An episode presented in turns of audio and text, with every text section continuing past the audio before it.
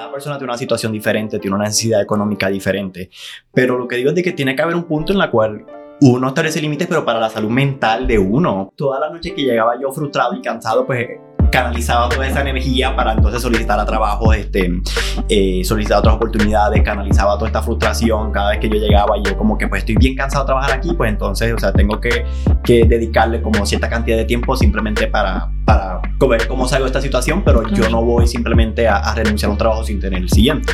Sometí mi, mi trabajo y entonces llegó al eh, top 50 de alrededor de como eran como 2000 algo eh, guiones que sometieron. Hola, bienvenidos a un episodio más de Platicando con Yaque.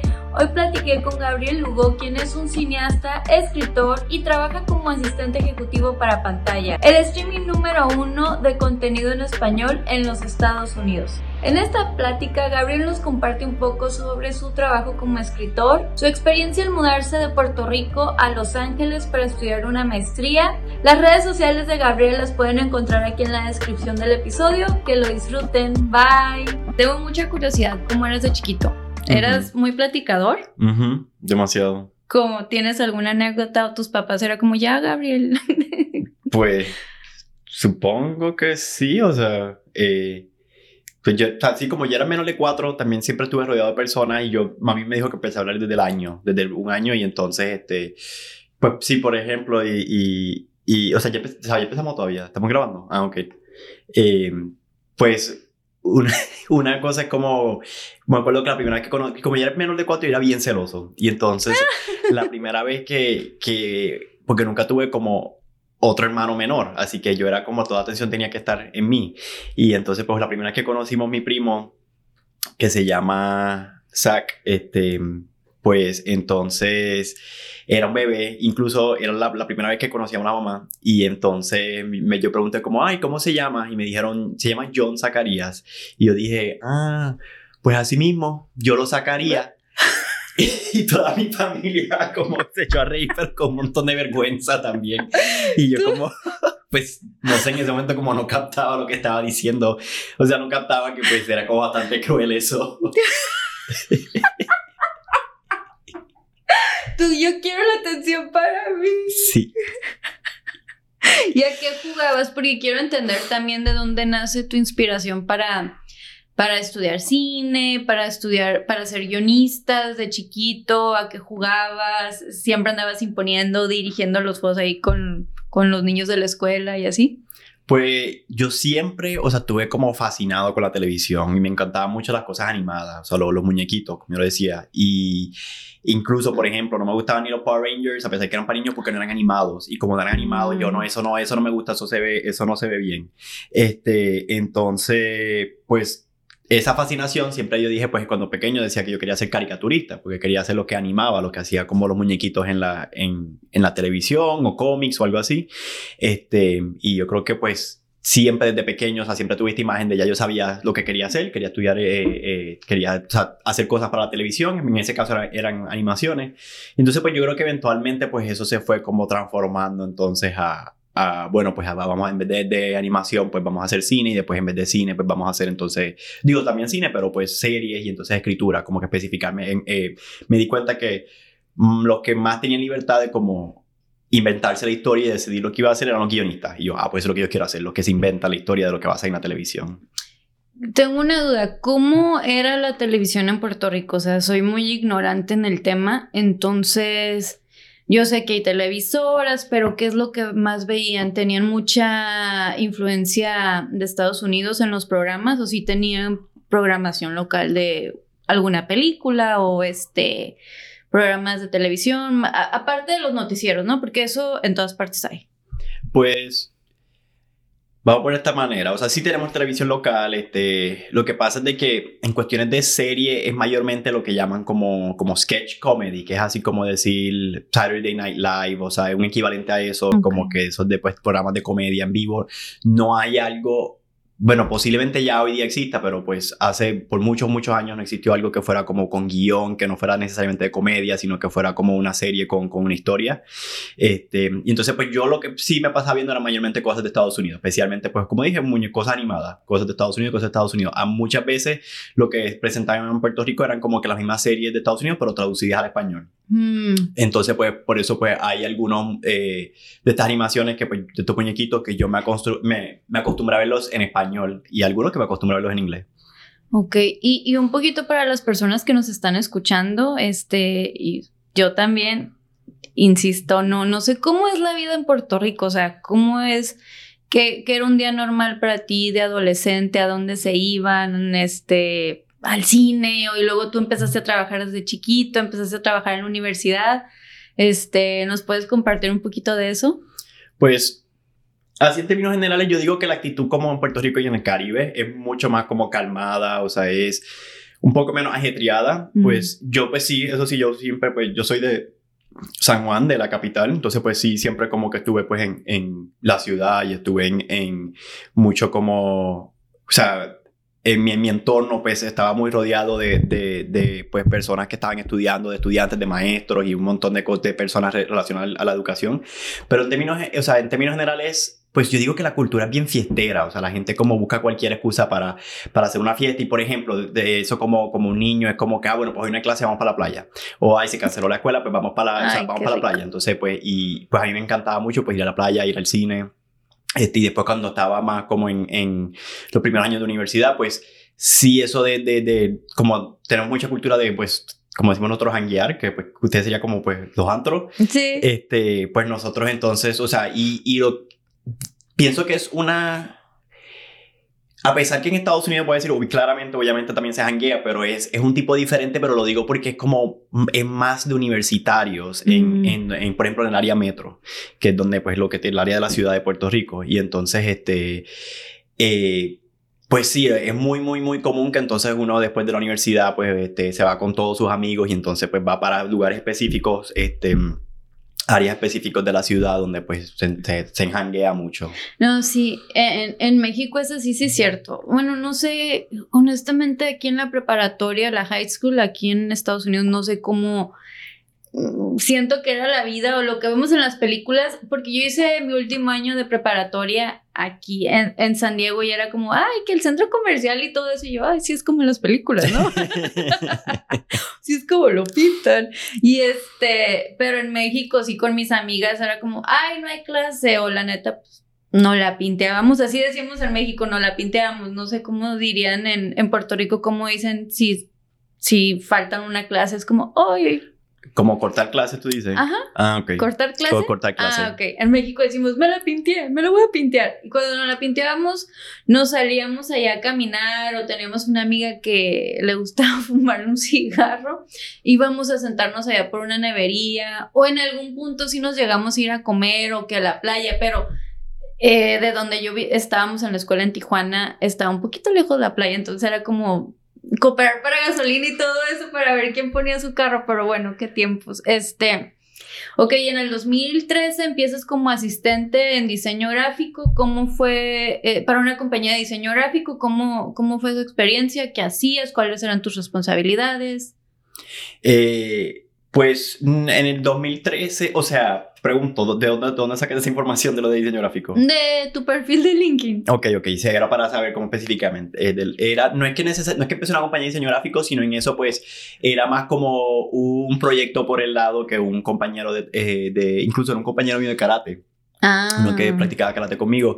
Este, pues... Eh, era más como, pues yo estaba estudiando en ese momento en la universidad, estaba estudiando diseño y arte digital, entonces pues, este, pues su, concentración en imagen y movimiento, pero pues sí tenía una base de pues el diseño gráfico y de varias partes del arte porque la universidad lo requería y entonces pues por eso pues entonces era más como un proyectito así por el lado de, de, ayudar a diseñar un website oh, y ese website era de de como eh, como productos para el cuerpo, pero para estar saludable y cosas así, o como más como cosas de meditación o cosas de hacer ejercicio, este, que querían que un compañero de trabajo. Ah, ok. Digo, perdón, de, de trabajo no, de, de, de karate. Y luego trabajas en American Eagle. Antes de eso, este, trabajé yo desde en el 2012, o sea, incluso justo después de graduarme de, de, la escuela superior, antes de entrar a la universidad, este, empecé en el supermercado por cinco años. Trabajé por cinco El años. del supermercado, ese trabajo con mil experiencias.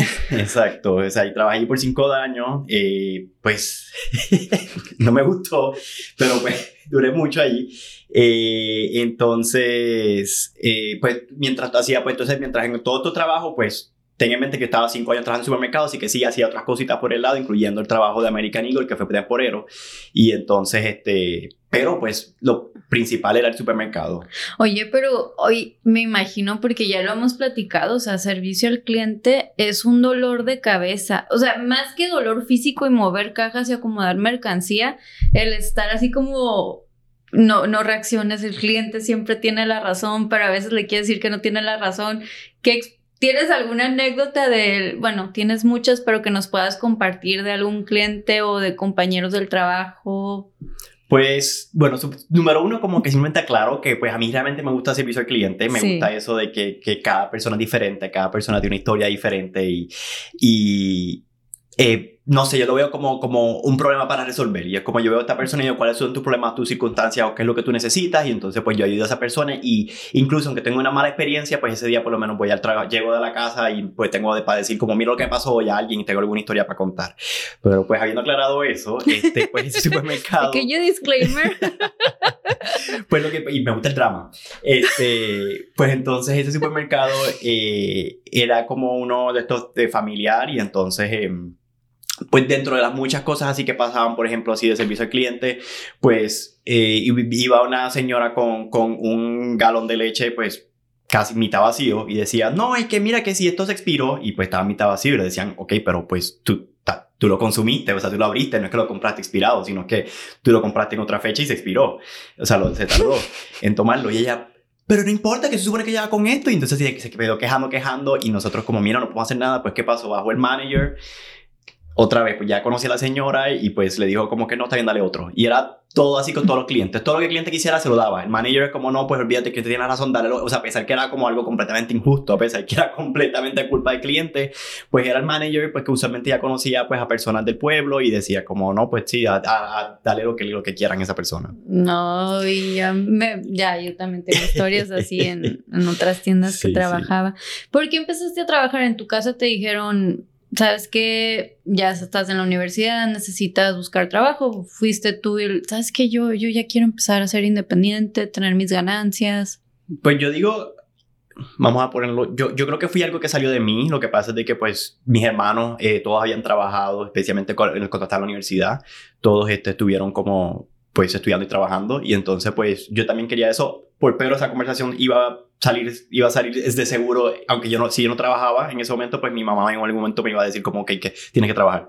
Este, y pues este, eso fue, y para mí pues sí me ayudó porque básicamente pues mis papás me pagaban la universidad y pues obviamente estoy muy agradecido que me pagaran la universidad, pero entonces yo me pagaba todo lo demás, o sea, lo que era mi ropa, mis almuerzos, mi comida, este, eh, pues si yo quería pues este, gastarme en, en salir a, a- a pasear con mis amigos y todas esas cosas, pues todo tenía que pagarlo yo. Ellos no me daban ningún dinero como casi este, semanal o diario como toma este dinero, sino era todo lo que yo pues yo pagara y pues ellos me pagaban la universidad y obviamente pues me quedaba en su casa, o sea, o sea Claro. vivía allí con ellos. Sí, no, eso es una super ayuda. O sea, yo he escuchado historias de personas que en cuanto cumplieron los 18 años, les dijeron adiós, aquí están tus zapatos, tu ropita y vámonos. Y yo, oh my god, ¿qué hubiera hecho a los 18 años? Era una niña. Sí, sí, Y que cuando tenía 15 siempre decía, cuando tenga 18 años, porque en México es la mayoría de edad, este... No, y en el mundo, excepto Estados Unidos. Ah, sí, cierto.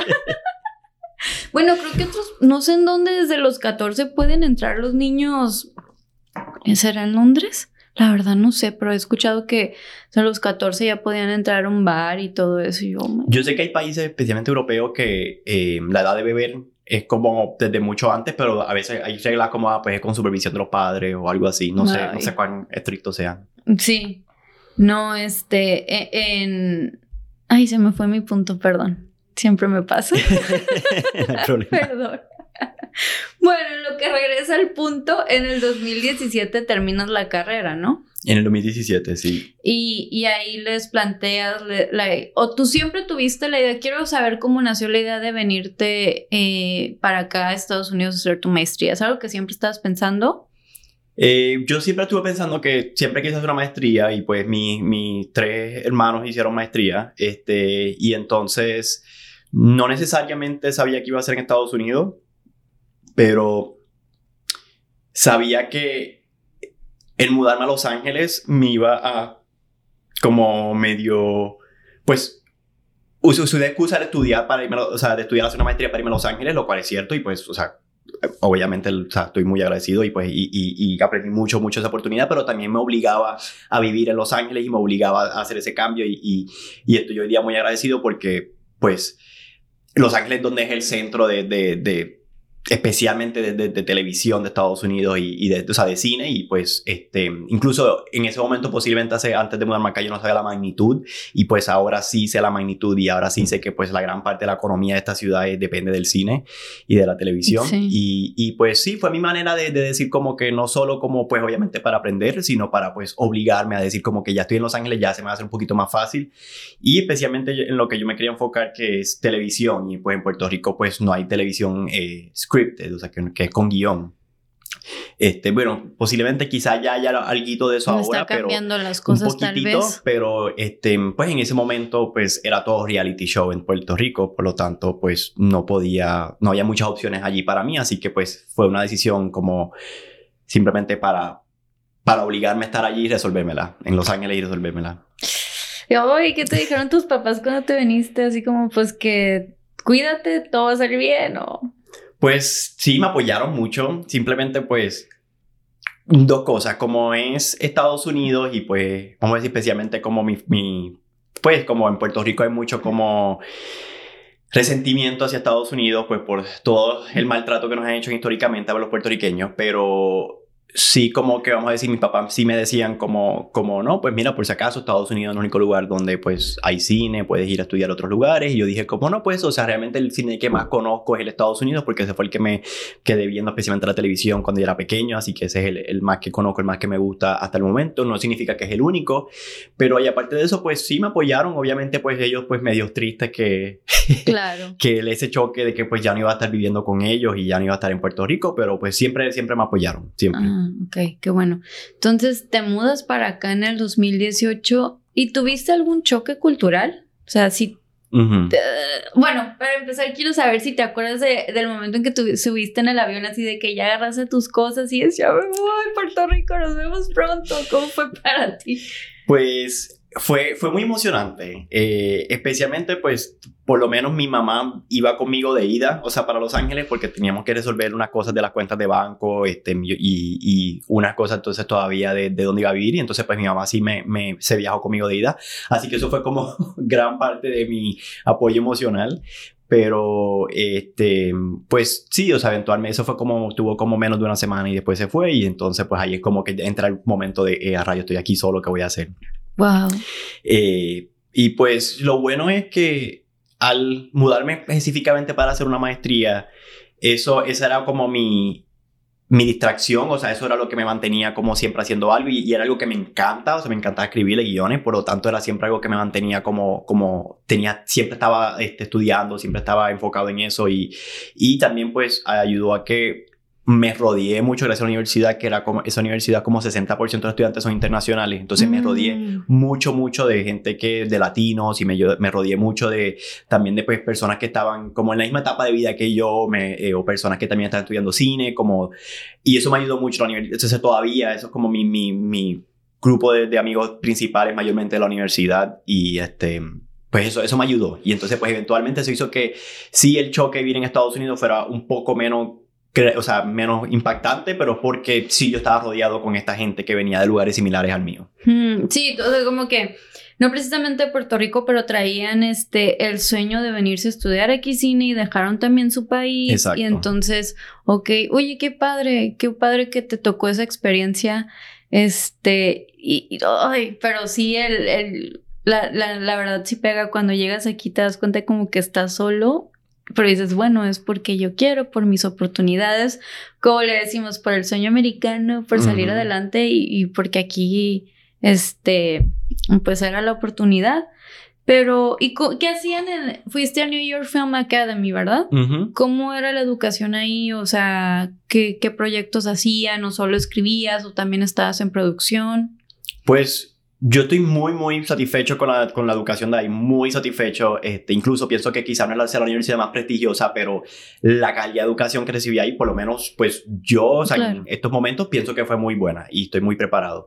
Entonces, pues era de una maestría en guiones, en guiones y entonces, pues sí, pienso que lo bueno de esa universidad es que te daba un poquito de todo y entonces, a pesar que uno estaba en guiones, pues uno tenía que, este, te, enseñaban el, eh, como cosas del set, aunque a pesar que yo sabía bastante por mi, la carrera de antes de eso, pero entonces, este, sí, pues sí, era, eh, eh, había clases como que habían partes de dirección, había hasta clases de, de actuación, este, pues pero todo con el enfoque de guion, o sea, pues eventualmente todo este, todo este enfoque de tú saber cómo es ser un actor y tú saber cómo es ser un director, pues entonces tú ahí tienes un conocimiento mayor para poder escribir y decir como que, ah, mira, pues ya yo sé lo que se siente ser un actor, este, me guste o no me guste, pues entonces ya pues tengo una idea mejor de qué es lo que pasan, cosas que pasan por ellos y cómo pues, puedo hacer este proceso más fácil. Ah, qué interesante. Ok, entonces estando en las prácticas es como hoy te toca ser el actor, a otra persona, el que era, al que le gustaba actuar, bueno, un ejemplo, lo ponían a escribir y así para entender un poquito eh, la posición de cada persona en un set o en un, en un, en una producción, por decirlo así. Pues sí, lo único que yo lo que diría es que lo dividen así por clases. Entonces, pues esta clase todo el mundo está actuando, en esta clase todo el mundo ah. está, o sea, esta clase todo el mundo tiene que hacer un cortometraje y dirigirlo. Y entonces, pues en las otras clases, la mayoría de las clases era simplemente, pues uno trabajaba en el guion en la casa y después tú llegabas a la, escuela con las páginas ya escritas. O sea, no, no como tú oh. escribías en la universidad. Y por eso es algo que para nosotros fue ultra intensivo y es ultra, ultra, pues no a decir difícil, pero sí requiere un montón de tiempo, sí requiere un montón de atención porque tú sales de la universidad cansado, con sueño y después como que no, pues tienes que escribir porque para el siguiente día tú lo que vas es enseñar las páginas y ya. Entonces pues eh, éramos pocas personas usualmente en las secciones de, de, mi programa, este, usualmente eran como alrededor de cinco personas por cada sección y la razón es porque cada uno tiene que leer material de todo el mundo. Entonces, pues, este, se leían en, eh, eh, en, voz alta todos los guiones de todo el mundo y pues así cada uno pues daba sus opiniones, notas, correcciones, etc. ¿Te acuerdas de algún proyecto que escribiste? Pues, me imagino que se están escribiendo y escribiendo y escribiendo, pues son varios, pero ¿cuál era, cuál es uno de tus géneros favoritos? Pues mi género favorito mío de los de los favoritos que estoy escribiendo ahora mismo mucho es la comedia oscura o comedia negra. Este, me gusta, me gusta mucho ese género y entonces, pues una de las cosas que escribí y, pues no sé cuán bueno terminó siendo, pero pues como quiera, pues me siento orgullosa a pesar que sé que hoy día lo veo y digo como que hay muchas cosas que hubiera hecho diferente. Pero fue este, pues por ejemplo, una historia de este, de este, pues loco, esta persona, vamos a ponerle que está como vamos a poner esta manera, esta persona que está loco, pero a nivel ya de desilusión, de, que está viendo las cosas, eh, eh, como yo pienso como un mecanismo de defensa, pues entonces como alteró la realidad para un entorno en la cual él, él, él le gusta el, personaje y pues este, es este personaje como que en manicomio, que tiene una familia como rara, que tiene una, uno ve que tiene una familia como medio, que hay cositas raras pasando, como que uno no entiende y entonces este hay cierto trato de lo que pues parece ser papá y después como que uno va cayendo en cuenta que, ah, es un hospital psiquiátrico, entonces donde está viviendo y esta gente no es su familia, sino son pues, personas del hospital mm. psiquiátrico. Este, pero pues siempre pues le añado este toque de comedia, este toque de, de pues de, de como por eso es que las cosas no encajan bien, por eso es que las cosas están raras, la relación de la familia está rara, pues porque están realmente en una familia, simplemente esto es como su mecanismo de defensa. Este, y otro, por ejemplo, y este es como una historia mucho más sencilla, simplemente fue como un, un personaje que está en el, en el, en el inodoro y se le acaba el papel inodoro y entonces pues este se quita las medias, entonces pues para limpiarse con, la, con las medias, eh, porque no hay papel, pero entonces de momento pues empieza la, una conversación con las medias y la empieza, las medias empiezan a abogar para que no las usen, como para que no, no las usen para eso y entonces ah. empiezan a, a, a, este, a pelear con la persona. Y pues eso, como pues me gusta mucho como este tipo de comedia pues con, con quizás algún aspecto como desagradable, pues ya sea como violento, ya sea como asqueroso. Este, y también pues eso ha ido evolucionando hoy día y pues también como yo digo que ahora sí me enfoco como en temas, vamos a decir, muchísimo más profundo, pero expresado de una manera simplemente graciosa, este, mediante el humor negro. ¿Cómo? ¿Nos puedes dar un ejemplo para los que no escribimos? sí, sí, pues, este, por ejemplo, hice, hice un show, escribí un episodio este, y la Biblia de, de eh, del supermercado donde yo trabajé por cinco años, que lo di, pues entonces, este, pues son como que, pero lo, lo, mezclé con elementos de mafioso, con elementos de mafia. Y entonces, pues, estaba estos mafiosos que están manejando este supermercado, pero entonces quieren convertirse en personas buenas, quieren ser personas mejores, este, ya no quieren ser mafiosos, pero entonces, pues, es difícil hacerlo cuando tienen que competir con otras compañías multimillonarias, cadenas que vienen de Estados Unidos y pues montar un negocio, este, y se les hace extremadamente difícil poder competir con eso. Entonces ahí habla un poquito del capitalismo, de esto de que pues este, todas estas eh, compañías que Estados Unidos le imponen en Latinoamérica, pero ni siquiera como para que eh, ayudar a la economía local, sino es simplemente para estas compañías que ya son multimillonarias hacerse más ricas y tener más dinero. entonces, pues entra un poquito en ese tema, pero de una manera pues graciosa y pues de una manera en la cual, un contexto en la cual uno puede ver como que, ah, bueno, pues yo creo que estoy del lado de los mafiosos entonces, que pues por lo menos pues quieren hacer algo bien, están tratando de, de ser mejores personas, pero este supermercado eh, no los deja, esta cadena de supermercado no los deja, esta competencia. Así que eso. Ah, ok, vamos a hacer una pausa, ahorita regresamos. Bueno, ya regresamos y estábamos platicando de tu, este, de tu libreto del supermercado, que son mafiosos, que lo metiste al concurso, ¿no? Cuéntanos de ese concurso, cómo lo investigas, entre ustedes tienen un chat entre escritores, oye, este, este concurso, o estás buscando ahí en internet lo, lo que hay, pues las oportunidades que hay por acá. Pues eh, sí, algo que encontré por internet. Eh, yo digo, sí, hay, muchos de estos concursos. Eh, lo que sí pienso como la mayoría de ellos requiere que uno pague este, para entrar, así que yo digo que uno escoja uno que sean, o sea, haga el research para o sea, saber, estar seguro de que ese que uno coge eh, es uno muy bueno, un concurso bueno, un concurso que pues, este, quiénes son los jueces, quiénes son los que lo van a leer, son managers, son agentes, y si uno quiere managers o agente o este son productores, eso es lo que uno está buscando, pues hacer un poquito de research eh, entonces pues ese lo encontré en un, en un website que se llama Coverfly, que eso es una como... Mm. Es muy bueno porque es una plataforma que está en contacto con un montón de concursos diferentes, especialmente de, para guionistas y entonces, o cineastas en general. Y entonces, pues, este, en ese mismo website, pues te sale un montón de la lista de concursos, uno coge cuáles uno quiere, este, o quiénes son los, eh, los que manejan ese concurso. Y entonces, pues, a través de, de ese fue que, que este, me encontré, pero específicamente o sea, eso es, he usado eso para someter a mucho específicamente ese, ese último. Fue alguien de un compañero de trabajo este, de aquí que entonces me dijo como, como mira, está este concurso, este, te lo recomiendo. Y, y, pues lo busqué, lo investigué, pues sí tenía como bastante prestigio, sí tenía muy buenos jueces. Así que pues este, sometí mi, mi trabajo y entonces llegó al eh, top 50 de alrededor de como eran como 2000 algo eh, guiones que sometieron. Entonces, pues llegar al top 50, pues para mí eso es como, como un buen éxito, incluso todavía. Es. Sí, y todavía está en, la, en, el, en el, ese website, entonces todavía tiene como una lista de como dividida por, por géneros. Entonces, este, pues esa lista es el top 20, entonces todavía está en el top 20 del género de, de este, comedia de una hora. ¡Wow! En el website. Eh, pues sí, lleva varias semanas ahí. eh, varias semanas ahí significa que yo soy productor y me meto ahí, los, lo, tengo acceso a leerlos. Pues tienes acceso al logline, que es pues la, la sinopsis de qué trata eh, cualquier persona. Entonces, si te parece bien la, o sea, y el formato. Entonces, pues si te gusta la sinopsis, pues entonces en el website tienes la opción para pedir el guion a la persona.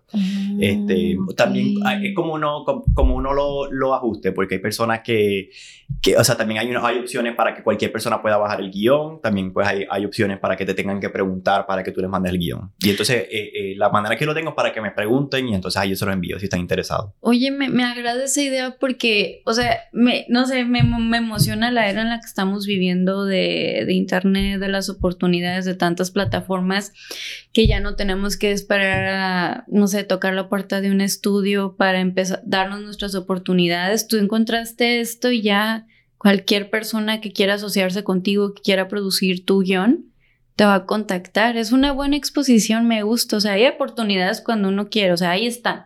Si le buscas, encontramos. Me, me gusta, me gusta.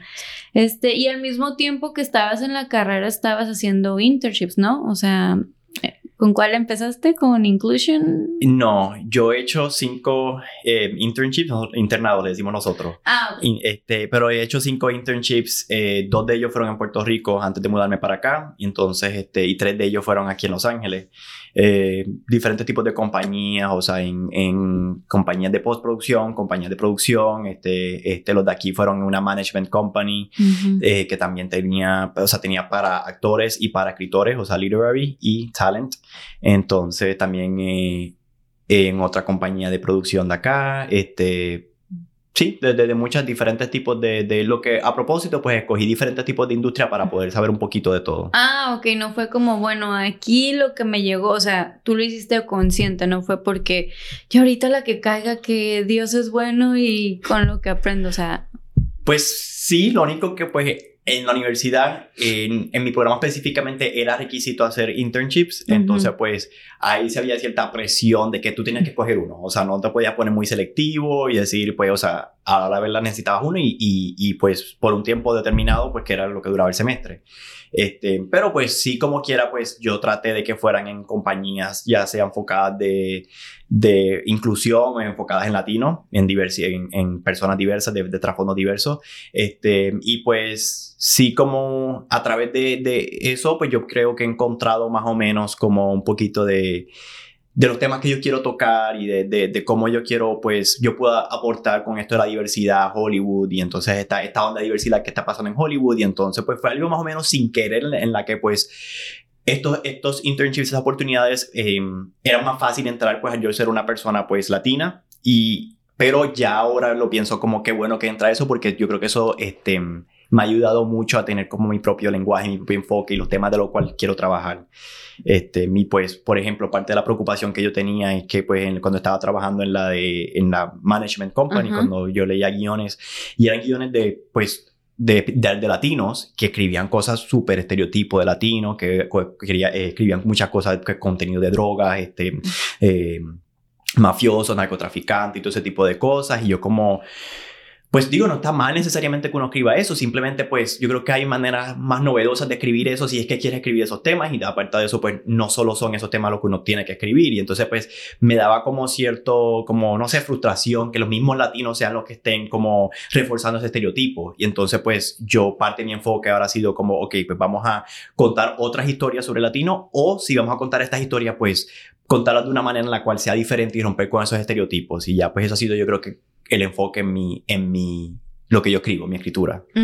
O sea, sí, eso es parte, ah, perdón, es de lo más importante para ti, ¿no? Demostrar este, que los latinos también podemos hacer cosas diferentes y que no nos encasillen en, en ese tipo de pues, actividades o personajes, ¿no? Porque una vez que ya nos ven ahí, ya de ahí no, pum, como que es trendy, ah, vamos a hacer esto y pum, pum, pum, buen de series así, ok, tiene sentido. Y en la de producción, ¿qué aprendiste? ¿Qué experiencia tienes? ¿Qué te llevaste? Pues también como uno está, eh, parte de lo que yo hacía es lo que se llama coverage, que es este, lo que nos mandan a hacer mm. mucho a los guionistas, especialmente cuando estamos en internships, que pues... Eh, eh, básicamente llegan los guiones, entonces nosotros le damos la primera pasada, eh, pues para ver si es bueno o no es bueno, qué cosas puede mejorar. Eh, depende, no sé, el uso de eso depende de la compañía. Según una casa productora posiblemente es para que ellos puedan producir el guion, así que pues uno tiene que estar más enfocado en, en, en como, ah, esto sí lo podemos producir o esto no lo, no, no lo podemos producir, o sea, es algo que la compañía produciría o no. Este, puede mejorar, que cómo está, cómo, cómo es el escritor. Entonces, pero por ejemplo, si es una management company, pues entonces usualmente son clientes de la compañía. Así que son clientes que envían eh, pues su propio trabajo. Entonces, pues uno le da la primera pasada y decir como que, ah, mira, estas son las notas que yo tengo. Entonces se lo pasa a otra persona y, y ve, ahora ve para ver cuáles son las notas que tiene la otra persona. En la de management, ok, si yo soy el cliente y hago eso y ya me mandas las notas, me, la crítica constructiva en lo que se pueda trabajar, es porque tú eres mi agente y porque si, si te late el libreto, tú me vas a buscar, este, tú vas a buscar venderlo, ¿así funciona? Pues depende, y esto es algo como súper complicado, pero se divide entre managers y se divide en agentes.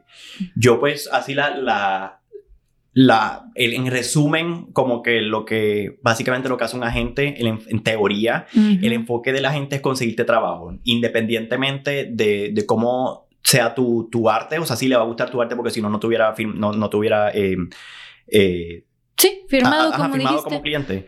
Eh, pero entonces el enfoque de un manager es ayudarte a ti a mejorar tu arte. Entonces, el manager es, en vez de vender, el, enfoque es ayudar en trabajar y mejorar tu arte. Hoy, pues en Hollywood, sí, el manager también, pues usualmente, eh, pues se consigue muchos trabajos también, sí, pues este, hace eso también. Simplemente, pues en teoría ese no es el enfoque. Y entonces, pues, nada, pues dependiendo de, de, no sé si me desvié mucho la pregunta. no, no, no, este, bien.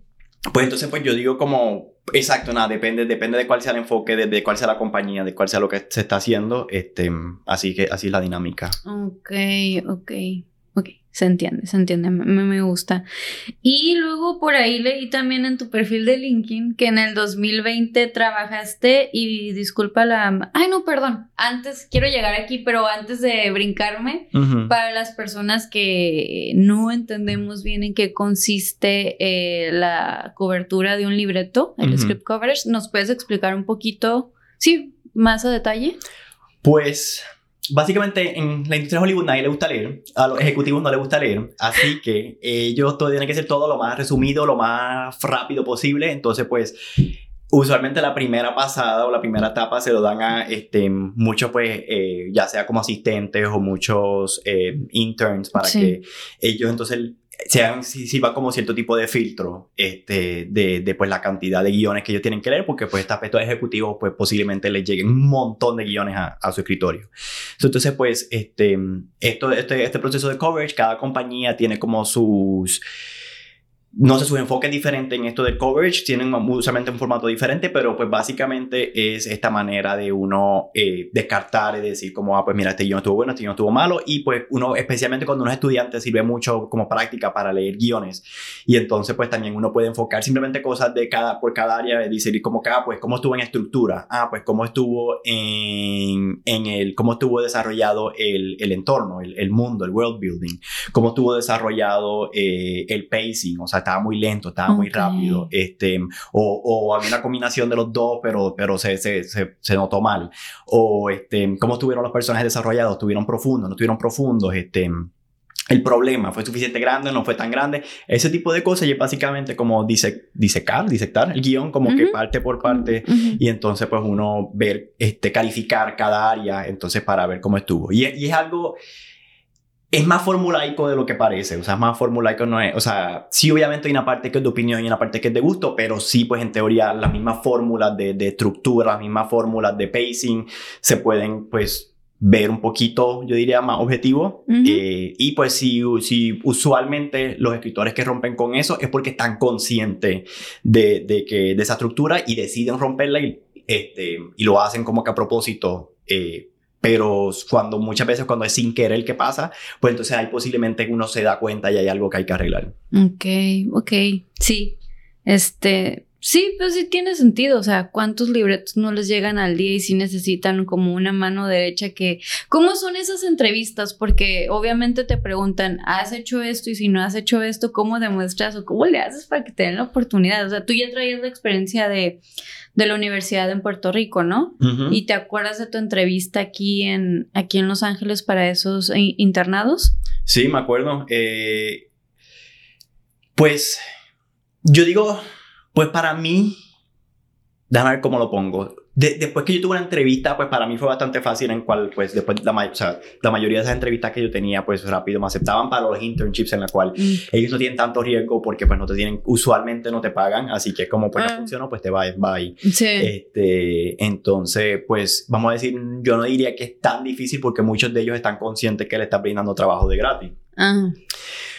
Pero obviamente si uno uno tiene que venderse, uno tiene que, que, obviamente pues ser profesional y pues este, ya yo tenía pues experiencia por lo, porque había hecho dos internships en Puerto Rico anteriormente, ya yo había tenido experiencia porque mi, lo que nosotros llamamos el bachillerato, que es el undergrad de la universidad. Ah, sí, la universidad. Ajá, en la universidad pues este, ya había yo, este, tenía ya pues iba estudiado cine, así que yo tenía conocimiento del cine y pues para mí no fue algo tan difícil comparado a mis compañeros. Y otra vez pues yo pues a propósito pues el enfoque fue en, en compañías de inclusión o compañías de, de latinos y entonces pues ya yo creo que tenía especialmente yo pues viniendo de un, o sea, dominando tanto el español, o sea, viniendo de, de, Latinoamérica, pues ya yo entonces tenía esta ventaja que yo pues podía leer guiones en español, yo podía entonces traducir guiones que estaban en español, traducirlos al inglés, y entonces pues, este, eso pues fue una ventaja que a mí me ayudó muchísimo, este, porque pues, por ejemplo, habían otros eh, latinos aquí en Estados Unidos, pero ya pues nacidos y criados acá, y pues o no estaban, quizás saben hablar español, pero no saben mucho leer y escribir en español, uh -huh. este, mí pues yo creo que eso fue... Eh, una ventaja, pues quiero sacar mucho provecho. Sí, está súper bien, sí. No, y sí tienes razón, porque necesitan eso y más porque si les llega, ya ahorita ya hay más este, scripts, eh, libretos en español en, la, en, la, en las plataformas. Ok, y eh, estaba leyendo en tu, eh, en tu página de LinkedIn que en el 2020 estabas en NG, NGO Agent. Pero, espérate, lo que me pareció interesante es que decía que eres coautor de, de un libro. Uh -huh. Cuéntanos cómo está eso, me emocioné y dije, no, quiero que nos cuente. Pues yo tengo un libro publicado, pero no solo mío, sino yo fui uno de los autores. Este, lo que pasa es que... Eh... Pues siendo sincero, no le tengo mucho cariño a ese proyecto. Oh. Eso fue un proyecto que surgió cuando, pues, cuando yo me, yo me gradué en febrero de 2020, entonces uh -huh. después en marzo empezó la pandemia, o sea, el no, mes después, sí. este, me gradué la, eso fue de, de, la maestría, y entonces, eh, pues uno se gradúa de la maestría como que ya uno, pues, ok, ya estoy dispuesto, vamos a trabajar, o sea, vamos finalmente a conseguir un trabajo en lo que yo quiera, y de momento cuando pasa la pandemia, pues eso, pues, arruinó todos mis planes, este, la gente estaba de, de, despidiendo a un montón, la gente en la industria de cine estaba despidiendo a un montón de personas, estaba despidiendo a un montón de asistentes, un montón de amigos asistentes míos se quedaron sin trabajo. Eh, entonces, pues, este, dentro de estos internships que yo estaba buscando o, o cualquier cosa que me, pues, me mantuviera simplemente, eh, no sé, hasta cierto punto involucrado en la industria de cine, aunque, aunque no me paguen, pues encontré esta oportunidad que era para escribir un libro, pero entonces el enfoque de ese libro es como básicamente una guía con de que una guía de varios dueños de negocios de aquí en, en Los Ángeles, en los cuales los entrevistaron y entonces ellos hablaron de su, no sé, su dinámica con el negocio, ya sea de su proceso, si es difícil, si no fue difícil, si les gusta ser dueños de negocios, si no les gusta ser dueño de negocios, simplemente como muchas entrevistas con un montón de, de perspectivas de cómo, de estos dueños de negocios y entonces de, de pues cómo, cuánto tiempo lleva el negocio, como, como que cuán, no sé cuán, cuánto éxito ellos consideran que tienen, etcétera, etcétera. Pues entonces este, nosotros cogimos esta compilación de todas estas entrevistas, de todos Ajá. estos negocios, entonces pues las editábamos, o sea, en, eh, obviamente pues claro. o sea, sin cambiar lo que están diciendo, uh -huh. sin mantener la esencia, simplemente pues, este, pues acortarlas y eh, ponerlas en un formato apropiado, sí. ese tipo de cosas y entonces pues pues está el libro en, es un ebook, o sea, es un libro de estos eh, digital. Mm. Y entonces, pues, es de los negocios de muchos, la, o sea, entrevistas de muchos muchos dueños de negocios de, de Los Ángeles. Ok, qué interesante. Y pues, eh, pues ese es un trabajo que no me pagaron, eso lo hice pues simplemente pues como para, sí. pues para mantenerme como haciendo algo de relación a la industria de cine en este momento de la pandemia, este, y lo hice completamente remoto, es algo que hice completamente desde wow. mi casa, este, pues y era como uno pues, no sé, un hobby que uno lo entretiene mientras el mundo alrededor tuyo se está cayendo. Sí, como que de estar, porque al principio estamos, hace dos años al principio estábamos todos bien pegados viendo las noticias, o sea, en el teléfono y yo creo que para ti sí fue algo, fue, fue bueno desconectarte, ¿no? Me imagino. Sí, sí, o sea, es, vamos a decir, es un proyecto lo cual, bueno, hasta este momento de mi vida no lo he visto mucho fruto, pero como quiera, pues es bueno tener un crédito como, como escritor y decir como, ah, mira, pues ya tengo este, este crédito como escritor y, y pues me publicaron algo en teoría, este, a pesar que pues lo que dije, no era yo el único autor, pero pues sí tengo esta, este, mi nombre en un libro, por decirlo así. Tienes experiencia en eso. Uh -huh. O sea, no te da miedo andar haciendo de todo a ti, me encanta. Porque luego también, bueno, no, no sé si te sientes como decir la compañía de producción en la que trabajaste antes de llegar aquí a, a pantalla, pero en esa compañía que estuviste en el departamento de arte, este, cuéntanos cómo fue tu experiencia. Pues, eh, bueno, no voy a decir el nombre, pero es, una, es un canal de aquí de Los Ángeles, un canal de televisión. Y entonces, pues, eh, yo trabajé en la estación de canal, pero tenían, pues, obviamente sus estudios. Eh, pues, fue mi primera experiencia de trabajo pago en la industria de cine. Así que, pues, para eso, pues, es, es un paso bien grande porque es el primer paso entonces a tu entrar a la industria de cine y decir como que ya estoy adentro, pues ya entonces va a ser un poquito más fácil moverme y ya pues va a ser un poquito más fácil este, conseguir otras oportunidades después de esta, ya después de tener esta primera. Entonces, eh, lo conseguí a través de, de un, uno que estudió conmigo y entonces me dijo como mira pues en- yo trabajo estoy trabajando en este lugar y Ujú. entonces en la universidad me dijo, o sea me dijo que estaba trabajando en ese canal de televisión que necesitaban alguien para el departamento de artes y yo quería trabajar y entonces pues me entrevisté y pues sí pasé la entrevista y pues me contrataron entonces sí fue un choque para mí este y es un canal de, de latinos de contenido latino aquí en Estados Unidos pero Ujú.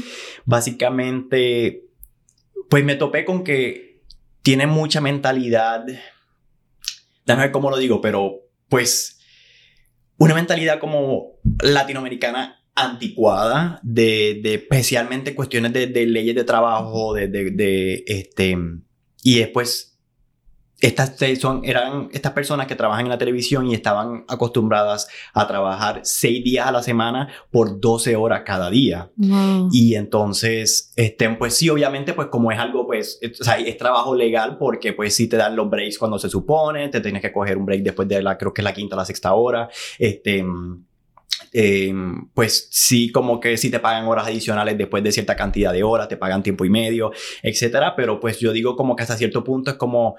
Mira, no importa la cantidad de dinero que me, que me den, o sea, estos no son como condiciones saludables de trabajo y pues vamos a decir, yo era una persona joven sin hijos, pero aquí habían personas que tienen, pues, son padres de familia y pues tienen bien poco tiempo para estar con la familia, porque imagínate, seis días a la semana, 12 horas al día. Entonces, pues, me topé con que muchas de estas personas y mayor, la mayoría de ellos inmigrantes, que pues para ellos era como que algo tan normal como que pues se hace, pues no sé, no hay dinero, pues hay que trabajar mucho, pues entonces se Mm. recompensa todo con el dinero y yo como, pero es que tiene que haber un límite, pienso yo. Sí. Y, y lo que, pues, o sea, obviamente entiendo que, mira, pues, no sé, cada persona tiene una situación diferente, tiene una necesidad económica diferente, pero lo que digo es de que tiene que haber un punto en la cual uno establece límites, pero para la salud mental de uno, para poder uno hacer también cosas que uno le guste, para poder uno mantenerse cuerdo y que no toda la vida sea el trabajo y que tú, tú, o sea, en la gran cantidad de tiempo que tú estés despierto simplemente eh, te la dedicas trabajando. Que, que vivas para el cheque, ¿no? Que nomás sea tu motivación y estoy sobreviviendo, no estoy viviendo. Estoy Exacto. vivo, pero que suena tal vez muy duro, pero estoy muerto porque...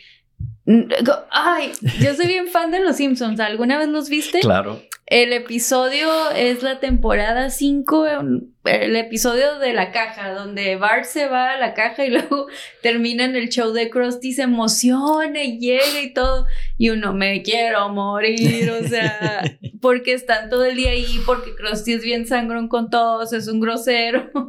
Más o menos así, no sé si te acuerdas de ese episodio. No, no vi ese episodio, pero, Ah, ujú. te pero suena gracioso. Sí, sí, sí, sí. Más o menos así lo veo, como que todos ahí, eh, ese personaje que está en producción, este, se la viven, no tienen vida. Y luego también, pues ya ahora sí que en todas partes hay tráfico, pero ¿de dónde viene manejando las personas? O sea, si trabajan 12 Exacto. horas, pero ¿cuánto te tomó llegar al estudio? No, pues me tengo que salir de mi casa una hora y media antes, si entras a las 7, ¿no? Desde las 5 Ujú. sales a las 7, 8 de la noche y otras dos horas o hora y media para tu casa, ya no viste a tus hijos, ya no viste a tu pareja, aunque estés soltero, soltera, o sea, no importa, el punto es que no hay vida. No, de acuerdo. Y, y también, tristemente, muchas veces, o sea, estas personas, al ser inmigrantes, eh, no están conscientes de las leyes de trabajo de Estados. Unidos que protegen a, a los trabajadores. No están conscientes que después de cierta hora te tienen que dar un break. No están conscientes que, este, del, como que de. O sea, no son muy estrictos con cuestiones del pago, de decir como que no, después de aquí tiene que ser tiempo y medio, tú no me puedes Sí. pagar esta cantidad, tú no me puedes pagar menos de esta cantidad. Pues tristemente, pues al ser estos eh, inmigrantes, lo que dije, no están conscientes de, de eso y a veces abusan con, con esas personas. Y entonces, este, pues yo que tenía ya entonces un poquito más de, de experiencia trabajando aquí en Estados Unidos, y no mucha, simplemente trabajando en tienditas o, o Sí, cositas sí, así, sí. este, o trabajitos part-time, eh, pues yo estaba consciente y yo como, pero Entonces, mi, mi, asombro era como, pero porque las personas aquí como que todo eso es normal, ese es el pan de cada día de, de uno, de, cada uno de ellos, cuando pienso como, como que no están conscientes que un trabajo no debería ser así. Sabes que yo creo que a veces viene con el, ay, pues nos mudamos a Estados Unidos no hay problema trabajar tantas horas porque estamos ganando más que en el país de origen, ¿no? Y estamos, y tenemos que mandar dinero para allá, lo que tú quieras, estamos ganando dólares, no importa. Es una bendición estar aquí en Estados Unidos, es una bendición tener ese trabajo. Entonces las personas el dueño de un negocio pues se aprovechan de la bendición, que, o sea, de cómo uno ve ese, ese trabajo, ¿no? Pero sí, o sea, está muy jodido que entre latinos a veces no nos apreciamos. Y Exacto, sí, sí, no, y, incluso déjame, y, y, aclaro, no solo esa mentalidad, no solo es de, de latinos, o sea, esta mentalidad, yo digo que puede ser de muchas personas, pero específicamente yo digo desde las Américas, o sea, tanto desde Norteamérica como Sudamérica, Centroamérica, todo, o sea, es, esta mentalidad de que como, o sea, tienes un trabajo, no te dan dinero, pues ten dos trabajos, si no te dan dinero, ten tres trabajos, pero entonces tú haces lo que necesitas para, para sobrevivir. Y, pienso que pues ya otros países, este...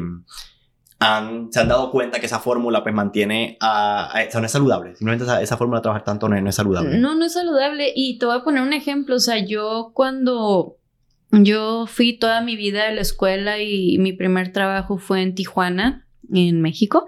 Este, y ya cuando empecé a ir a la escuela en San Diego a los 18 tuve mi primer trabajo en un restaurante, que también no dirá el nombre, porque la va muy bien, pero no estaba consciente de las leyes tampoco, o sea, la tonta de yo dobleteaba turnos porque en aquel entonces este mi novio se fue a estudiar lejos y entonces queríamos ahorrar para vernos, ¿no? Esa era mi motivación, la digo ahorita, esa era mi motivación de ese momento. Entonces yo entraba de 7 o de 8 de la mañana a 2 y me decían, ah, ¿quieres hacer horas extras? Yo sí, ah, pues haz clacao y, vuelve a ponchar como un nuevo turno en vez de mm. pagarme eh, eh, el tiempo extra. Entonces, ¿tú qué haces? No, pues sí, yo lo necesito. Luego ya platicando con él, porque a mí se me hacía muy normal y en una plática, no, sí, esto está pasando. Y alguien se me quedó viendo como, Jackie, eso no es normal, o sea, ellos no te tienen que pagar el tiempo extra como es. Entonces me quedé pensando cuántos días, fines de semana no trabajé por ese chiquecito para que te llegara extra, por la motivación que tuvieras, este, Sí, o sea, no, no, no sabemos y ya de ahí empecé a conocer más de las leyes de trabajo porque dices, no, no es justo y lo mismo me pasó en Tijuana, pero bueno, esa es otra historia, ¿no? Pero, wow. Entonces, cuando estabas ahí, ¿en qué momento dijiste, esto no es para mí? O sea, la primera semana, en el primer día. No, definitivamente yo digo que desde la primera semana, pero pues obviamente pues yo tenía necesidades económicas, obviamente esa no impide el trabajo de la industria, así que pues iba a aprovechar eso. Lo que hice fue que este, toda la noche que llegaba yo frustrado y cansado, pues canalizaba toda esa energía para entonces solicitar a trabajo, este, eh, solicitar otras oportunidades, canalizaba toda esta frustración cada vez que yo llegaba y yo como que pues estoy bien cansado de trabajar aquí, pues entonces, o sea, tengo que, que dedicarle como cierta cantidad de tiempo simplemente para, para ver cómo salgo de esta situación, pero yo no voy simplemente a, renunciar a un trabajo sin tener el siguiente. Sí. Entonces, este, pues eh, finalmente, o sea, solamente estuve allí tres meses y duré tres meses y entonces pues finalmente conseguí el, la, el trabajo donde estoy ahora acá. Ay, ¿y cómo fue ese proceso de buscar este trabajo? Porque entrevistas, porque sí estuvo bien pesado, o sea, si ya estaba pesado antes de la pandemia, en ese año fue en el 2021, ¿no? Que estabas buscando trabajos, este, ¿cómo le hiciste con los emails de rechazo? ¿A ti cómo te fue? ¿Cómo lo tomabas? O sea, ¿había un momento en que te bajoneabas o...?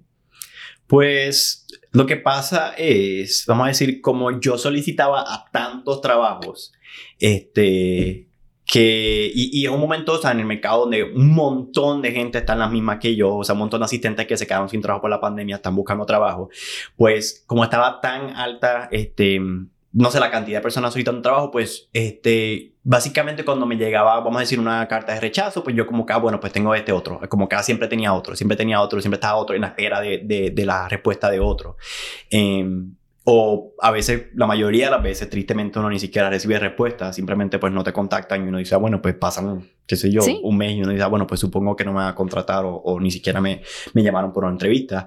Em, pero sí, yo digo que pues gran parte de lo que me, me, me, ayudó simplemente es yo saber que tenía esta siguiente oportunidad, o sea, este, este siguiente solicitud que estaba en espera y esto, o, o tenía una entrevista y después como rápido tenía otra y si uno no me respondía yo, bueno, pues no tengo otra. Siempre tenía algo, algo, o sea, corriendo en el fondo. Claro, y nunca, bueno, igual y nunca te pasó por la cabeza, ya me regreso a Puerto Rico, ¿no funcionó? Pues no, pero digo que la razón por la cual no me pasó eso o sea, sí, pues me, me, lo pensé, pero no le di mucha cabeza a eso porque pues ya en ese momento pues me casé, o sea, estaba casado y entonces, este, pues mi esposo y yo vivimos aquí en Los Ángeles, entonces, eh, pues ya sabía que estábamos él y yo en las mismas y pues él viniendo de Colombia y viniendo de Puerto Rico, los dos pues, vamos a decir, nos apoyamos el uno al otro, estamos los dos en la misma industria, en la misma carrera, este, él también es guionista y entonces pues es algo que, que mutuamente tú, tuvimos esta persona en la cual este, darnos apoyos y también hasta, hasta ayudarnos económicamente el uno al otro, este, sustentarnos el uno al otro económicamente, pero si yo no hubiera tenido esa persona de apoyo, si no hubiera tenido a mi esposo, posiblemente me, hubiera tocado irme de vuelta, o sea, de devolverme a Puerto Rico por cuestiones económicas. Posible, o sea, muy, muy posible. Oye, cómo, pues, este, cómo es la dinámica de un colombiano y un puertorriqueño? Porque, ok, los dos hablan español, pero al final del día cada quien tiene su español, sus palabras. ¿Hay algún,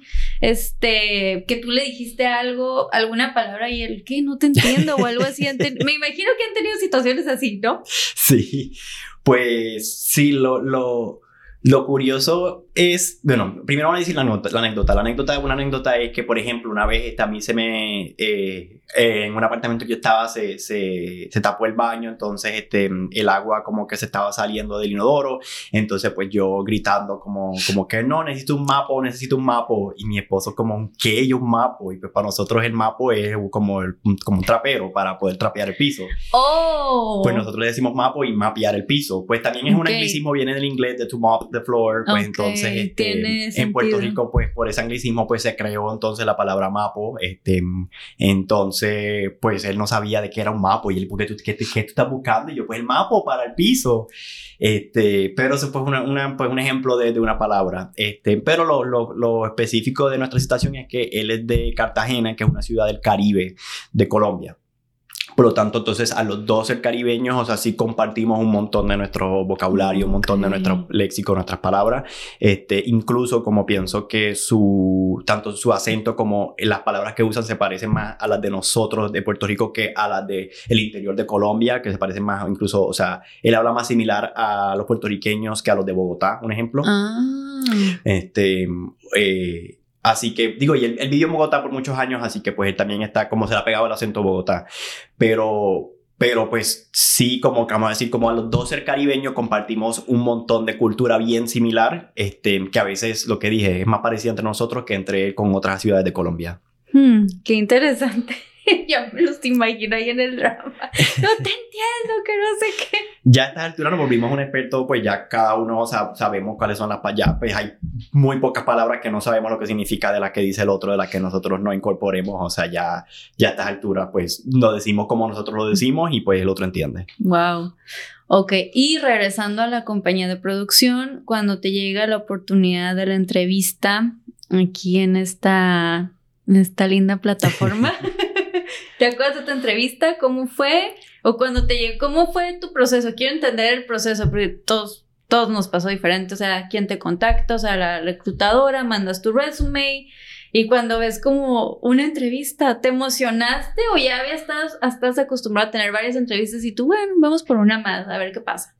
Pues me emocioné, pero lo bueno es que ya pues en una de las compañías que yo hice un internship, sí tenía, este, la mayoría de las series eran para, para esta compañía donde estamos ahora. Pues lo podemos decir. Ah, pues para pantalla. Claro, pues emocionate. pues, no ha sido fácil llegar aquí. Pues sí, y, o sea, la compañía donde hice un internship se llama Tripas, que es la compañía de Eugenio Derbez. Entonces, este, pues la mayoría de, de las cosas que saca Tripas eh, son para pantalla. O, bueno, gran parte de lo que ellos sacan es para pantalla. Así que pues yo, yo tener un internship en Tripas, sí estaba muy consciente de lo que era pantalla y el tipo de contenido que sacaba pantalla. Así que pues cuando vi la oportunidad, vi la solicitud y la la, eh, eh, la parte de trabajo, pues entonces eh, solicité rápido.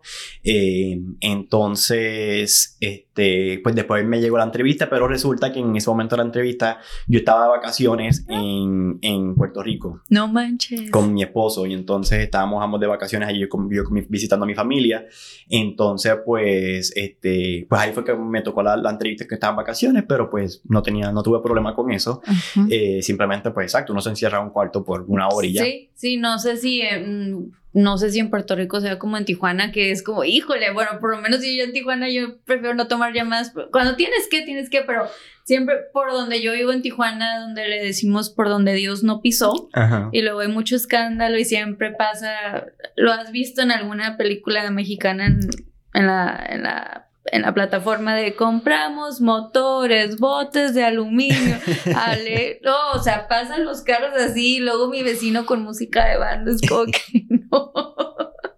ok, tienes la entrevista, las, todas las entrevistas las tuviste en tus vacaciones, no eh, nomás la primera, la inicial. sí la inicial sí sí la primera entrevista de pantalla fue en vacaciones este y pues yo pienso que me fue bien, pero pues algo- eh, eh, eso no sirve mucho porque mi situación particular es que yo pienso que me va bien en todas las entrevistas, en todas, o sea, digo, bueno, pues yo creo que me fue bien, pero hay muchas que no me llaman, o no me llaman de vuelta. Eh, pero pues nada, pues otra vez me fue bien esa. este, y entonces eventualmente pues cuando regresé a las vacaciones me llamaron para entonces una segunda entrevista y esta vez eran personas. Ay, ¿cómo fue? Eh, Te pues, entrevistaste con, no tienes que decir nombres. Pero no, pues. no, pues eh, me entrevisté con el CEO, el COO, este, y entonces, porque la primera no había, había sido con la asistente, eh, que en ese momento pues, era Adriana, la que Ujú. invitada anterior. Invitada anterior del podcast. Eh, pues la primera era había sido con Adriana y pues alguien de recursos humanos, entonces pues esta segunda era con el COO y el CEO, que entonces iban a ser mi- persona. mis jefes. Este, pero realmente creo que a mi entender, algo que pues no se le llamó la atención es pues mi background de, de puertorriqueño, mi background, entonces este, pantalla en eso pues este, me estaba enfocándose mucho en el contenido del Caribe, en expandir al, al, al mercado del Caribe y entonces pues, este, pues parte de lo que yo les dije en la entrevista y ni siquiera fue porque ellos me preguntaron, simplemente surgió la conversación, es pues cierta frustración que yo tengo con que pues aquí en Los Ángeles, eh, específicamente en Los Ángeles como pues la gente que nace aquí pues pone, encaja toda la cultura latina dentro de la misma caja y dice como, no, pues todo lo mismo porque toda la cultura latina. Y entonces pues, este, pues yo mencioné como cierta frustración que yo tenía con eso, especialmente como pues aquí lo que piensa mucha cultura latina es la mexicana, pero entonces no saben que pues hay, este, o, o no saben específicamente qué cosas son caribeñas, qué cosas más son de, eh, específicamente de Argentina o de Chile, de Colombia, etcétera. Este, y entonces pues yo lo que le decía, por ejemplo, que cuando yo iba aquí a, a un supermercado, lo que llaman la sección latina, realmente es sección mexicana. Y este, pues yo como pues está esta frustración de decir como que no, pero no es lo mismo, la comida es diferente, la cultura es diferente.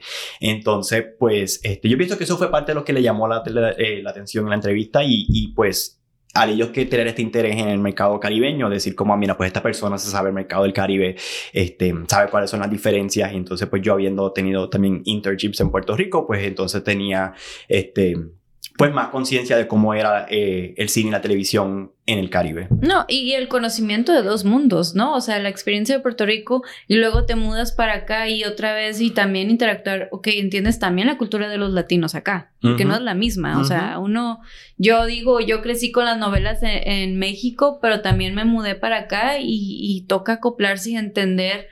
A ver, ¿qué está pasando? ¿Por qué actúas acá? Porque San Diego, yo cruzaba San Diego, Tijuana, ¿no? Ya al final, antes de mudarme para acá, pues San Diego era diferente, San Diego lo sentía como Tijuana.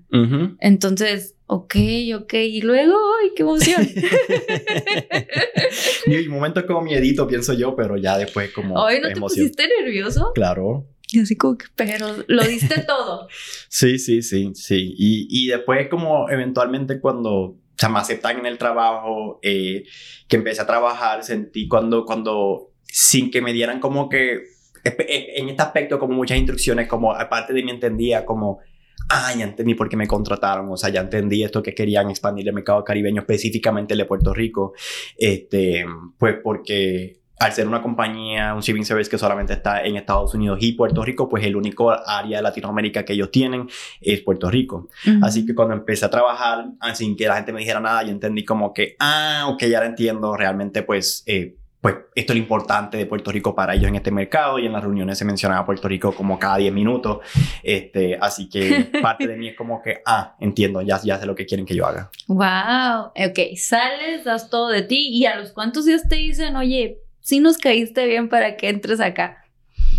¿Cuánto, te, a ver, ¿Cuánto tiempo si recuerdas este, que te llega el correo de la reclutadora o recursos humanos? Yo digo que me acuerde, fue como, no me acuerdo mucho, creo que fue como una semana después y lo curioso es que eh, eh, pues para la, para la entrevista, la segunda entrevista, pues eh, en el trabajo anterior, pues yo tuve que, pues dije como no, pues tengo una cita médica o algo así, pues fui para entrevista que tampoco es algo que uno puede, es fácil como tocar ese tema con, con otro trabajo. Sí. Este, pero pues no me acuerdo cuánto después, yo diga unos días después o una semana después me llamaron, entonces, este, pues para, para ofrecerme el, el trabajo y pues obviamente pues yo contento especialmente que pues podía salir, pude salir de entonces este, este trabajo en el canal de televisión donde era muy, muy, muy exhaustivo, ¿exhausto? Sí, exhausto. exhausto. Este, sí.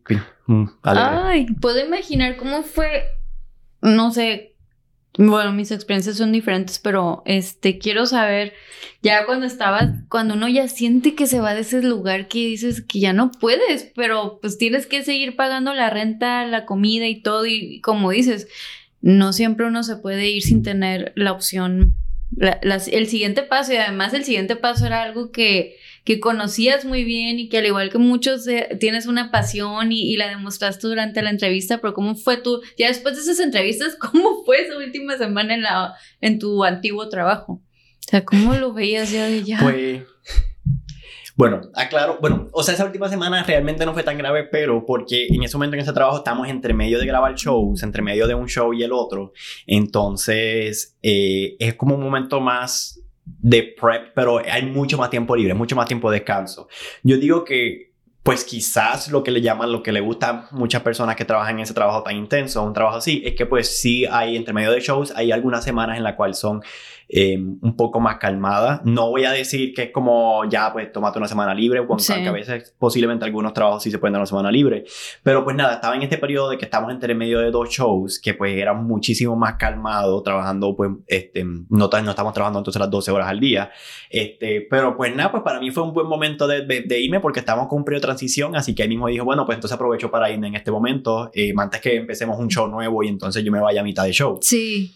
Este, así que pues eso yo pienso que hizo la decisión un poquito más cómoda y pues sí, esos últimos días ya no está como que pues, nada, ya me voy, ya me voy, así que pues no, no sé, como que uno está más contento y pues se disfruta las cosas más o, o por ejemplo como pues compartir más con mis compañeros pues porque sabía que pues ya me iba a ir el trabajo, así que pues este...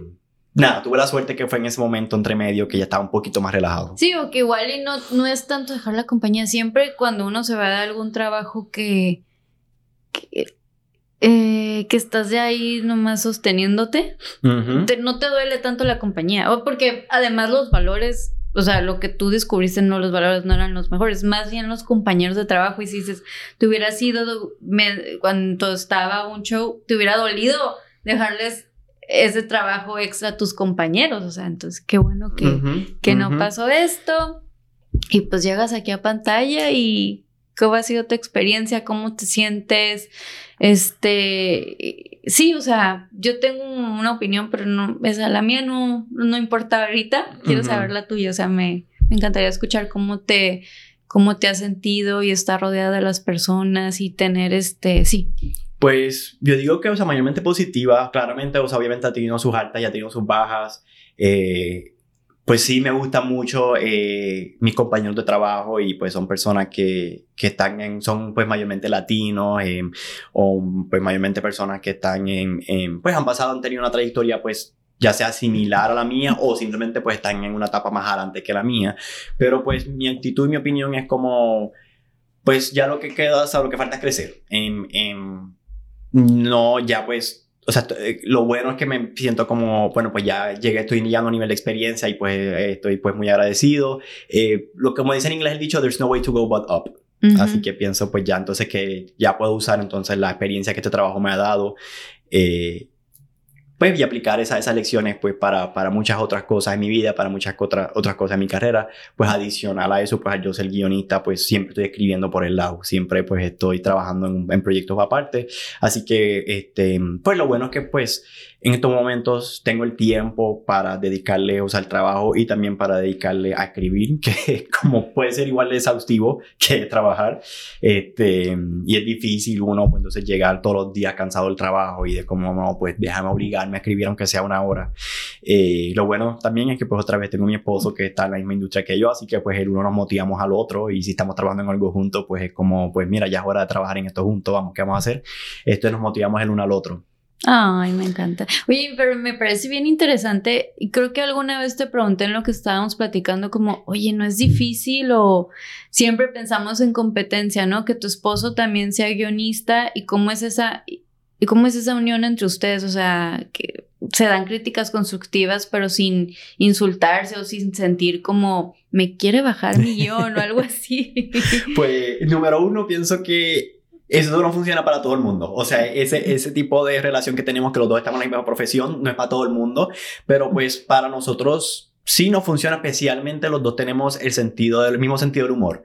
Por lo tanto, nos gusta escribir cosas eh, comedia oscura o cosas como con el mismo sentido de humor. Y compartimos eso, eh, eh exactamente el mismo sentido de humor.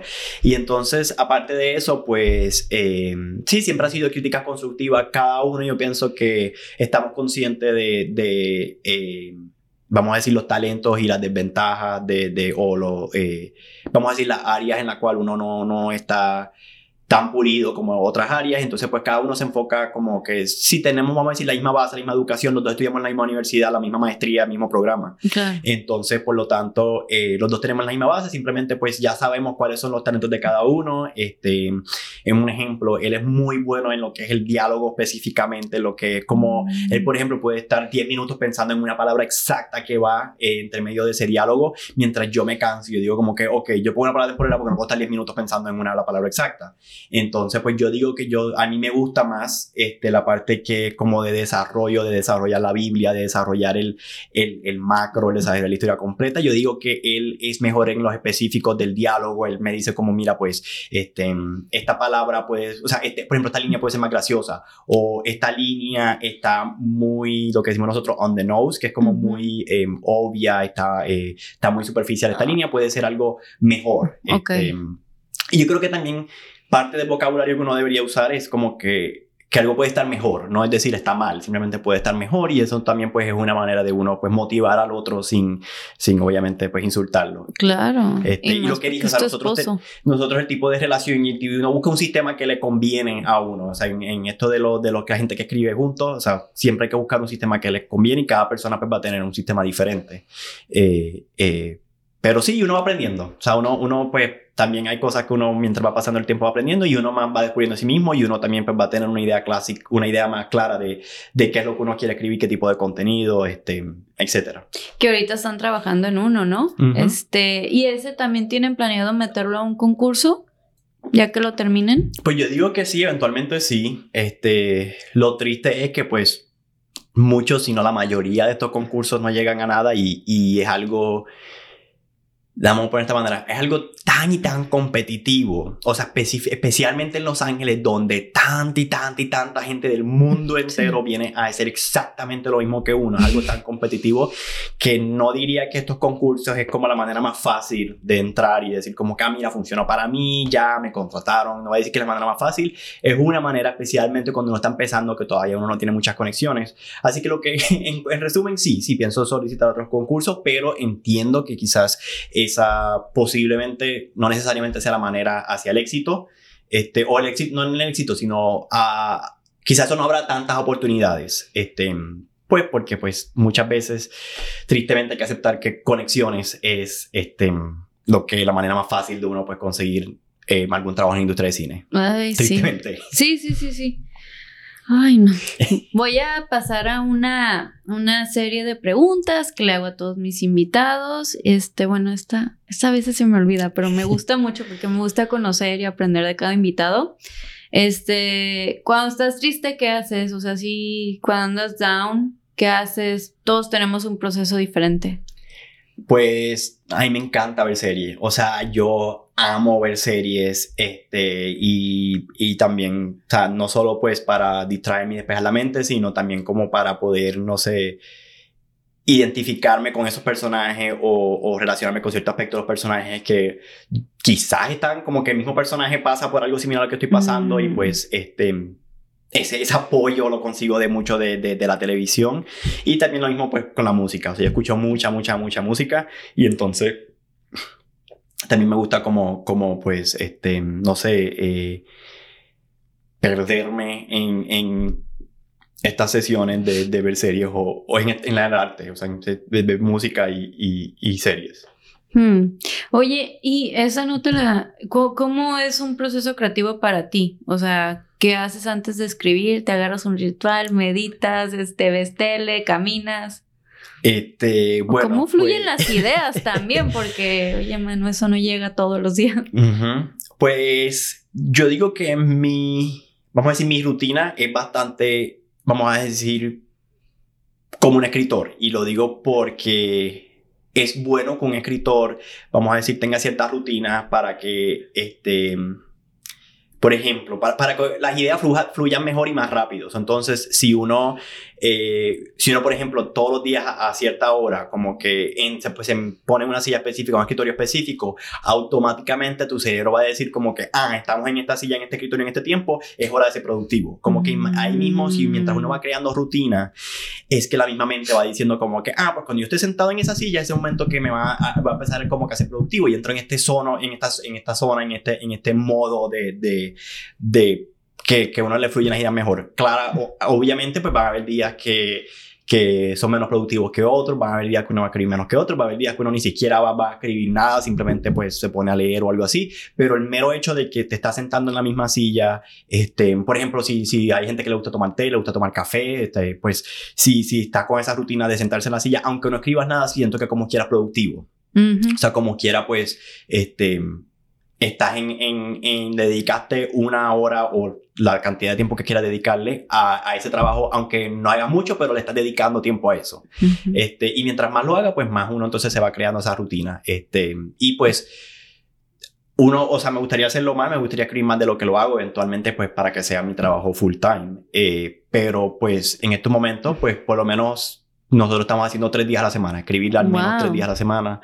Y, y pero nada, cada, cada escritor va a tener su propia eh, manera de hacerlo. Oye, pero está súper bien, tres veces a la semana es algo, o sea, yo, yo, no tengo esa habilidad de escribir, yo nomás se me ocurren ideas y las escribo en, en, mis notas, pero bueno, yo no soy escritora aparte, pero está muy bien. Me, me, agrada tu proceso, sí, cada persona tiene un proceso, o es como, si te pones la pijama es porque ya vas a descansar, ¿no? Ya tú, ya le estás diciendo a tu cuerpo y a tu mente como ya traemos pijama, este, ya, ya vámonos a dormir, ¿no?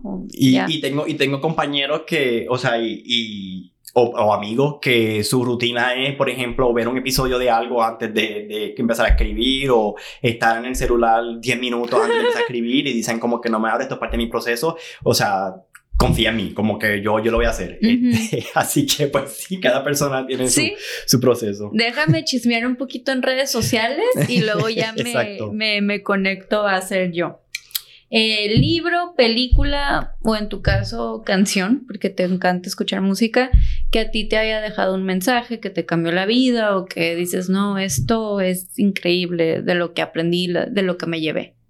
Eh, pues libro, em, vamos a decir, no soy la persona que lee mucho de leer más de lo que se supone. Y pues hay, hay un chiste que decimos los guionistas, es que los guionistas son los escritores que no les gusta leer. Por eso estamos escribiendo para el cine, para la pantalla, no para un libro. Este, pues es un chiste, pero yo pienso que sí tiene cierta verdad, especialmente conmigo. Pero nada, el libro, pues hay uno que me gustó mucho, de, se llama Las intermitencias de la muerte, de José Saramago. Entonces, este... Es un libro con, con una premisa, pues, que, que y si la muerte decide dejar matar. Como que un personaje de la muerte oh. simplemente un día dice como pues ya no quiero que me odien y pues voy a dejar de matar. Este, y, y pues todas las cosas que se devuelven en eso y, y algo también bien filosófico, un libro bien filosófico y me gustó mucho en cuestiones de, en película. Bueno, voy a decir, no sé, no sé si es mi favorita, pero pues una que vi recientemente y me encantó, puedo decir que es la película favorita mía de este año, es eh, Everything Everywhere All at Once. Esa no la he visto. es que a mí me encantan las películas que mezclan un montón de géneros. Este, ah, quizás eso no le gusta a todo el mundo, pero a mí me encanta. Y cuando está bien hecho, porque es algo súper difícil hacer como escritor, este, mezclar un montón de géneros y que todo encaje, que todo, que es un arte hacer que eso quede bien, que quede bien hecho. Es bien ambicioso, y pero pienso en el caso de esa película que, que resultó muy bien. Otra que pues me ha gustado mucho, que también mezcla un montón de géneros, es Cloud Atlas también. Pero ¿qué mensaje te llevaste de esas? O sea, que dices que si la recuerdas, aparte que te encantó el, las líneas, el libreto, dices, wow, pero ¿qué te llevaste? ¿Qué aprendizaje o cómo lo relacionas o lo conectas a tu vida? Pues esa de Everything Everywhere All at Once, vamos a decir, en ese momento pues yo estaba pasando como por un montón de frustraciones profesionales y pues esa era la película que necesitaba ver, esa era la película que, que, que como necesitaba sentir esos sentimientos y el personaje también estaba teniendo ciertas este, inquietudes profesionales.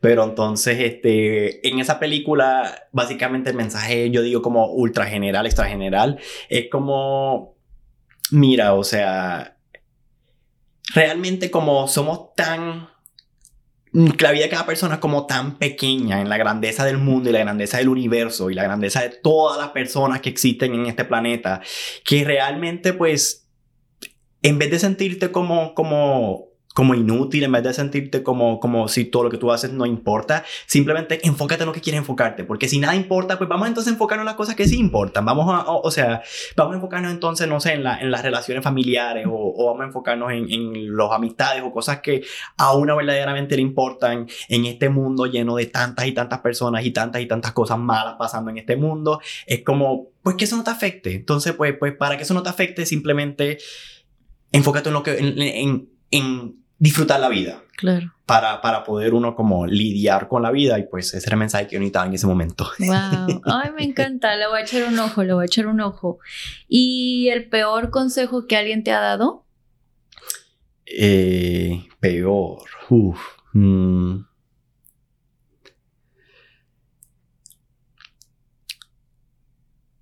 De, yo creo que sería Déjame ver. Yo, yo creo que sería algo como. como.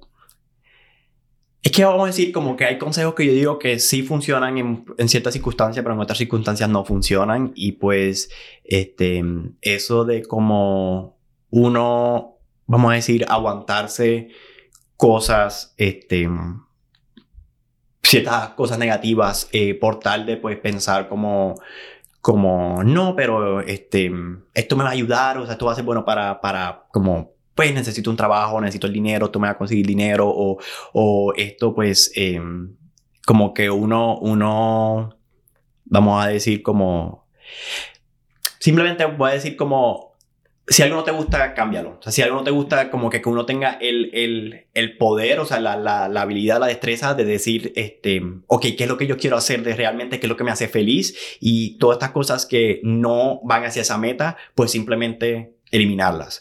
Obviamente, pues sí entiendo que hay personas que tienen ciertas realidades económicas y todo ese tipo de cosas, pero siempre uno debería mantener una actitud positiva en cuestiones de la, de la, de que hay muchas oportunidades y hay algunas que sí están muy difícil encontrarlas, pero pero eso de acostumbrarse a algo que uno no quiere hacer es muy mm. dañino. O sea, pienso que, que eventualmente uno lo toma como costumbre y uno se acostumbra de, de a, entrar a una cadena de cosas que uno no quiere hacer simplemente pues porque, ah, no, porque me da dinero o, ah, es porque esto va a valer la pena en algún momento, pero quizás no valga la pena.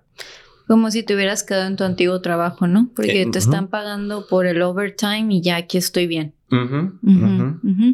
Y cuando ya no estés aquí físicamente, ¿qué legado te gustaría dejar? ¿Cómo te gustaría ser recordado? Eh, como artista, o sea, y también pues yo pienso que todos los artistas van a tener esta frustración de morir sin, sin ser como reconocidos, sin ser este alguien, pues yo quiero que eventualmente el mundo me reconozca por mi arte y no solo eso como pues por el este, el arte que yo me estoy enfocando en estos momentos al menos, a pesar que sí tiene comedia, sí tiene como cierto aspecto de, de vamos a decir, mejorar la sociedad, sí tiene estos aspectos y de, de decir historias que normalmente nos han dicho o decir historias de comunidades que, mm, o sea, históricamente no han tenido la misma oportunidad de decir esta historia o específicamente en la industria de cine. Y entonces, pues yo poder como que aportar, me va a sentir feliz de yo poder haber aportado a este cambio y decir, como dar una oportunidad a estas personas de decir, de contar estas historias, este, pues me va a hacer a mí extremadamente feliz y pues el saber que, que, que cuando me muera, que pues esta historia va a poder seguir existiendo sin mí y que pues este, otras personas pudieron crecer eh, gracias a mi historia, pues me da mucha satisfacción. Ah, me encanta. Pues muchas gracias por tu tiempo y gracias a todos los que nos están viendo o escuchando. Que tengan bonito día, tarde o noche. Bye.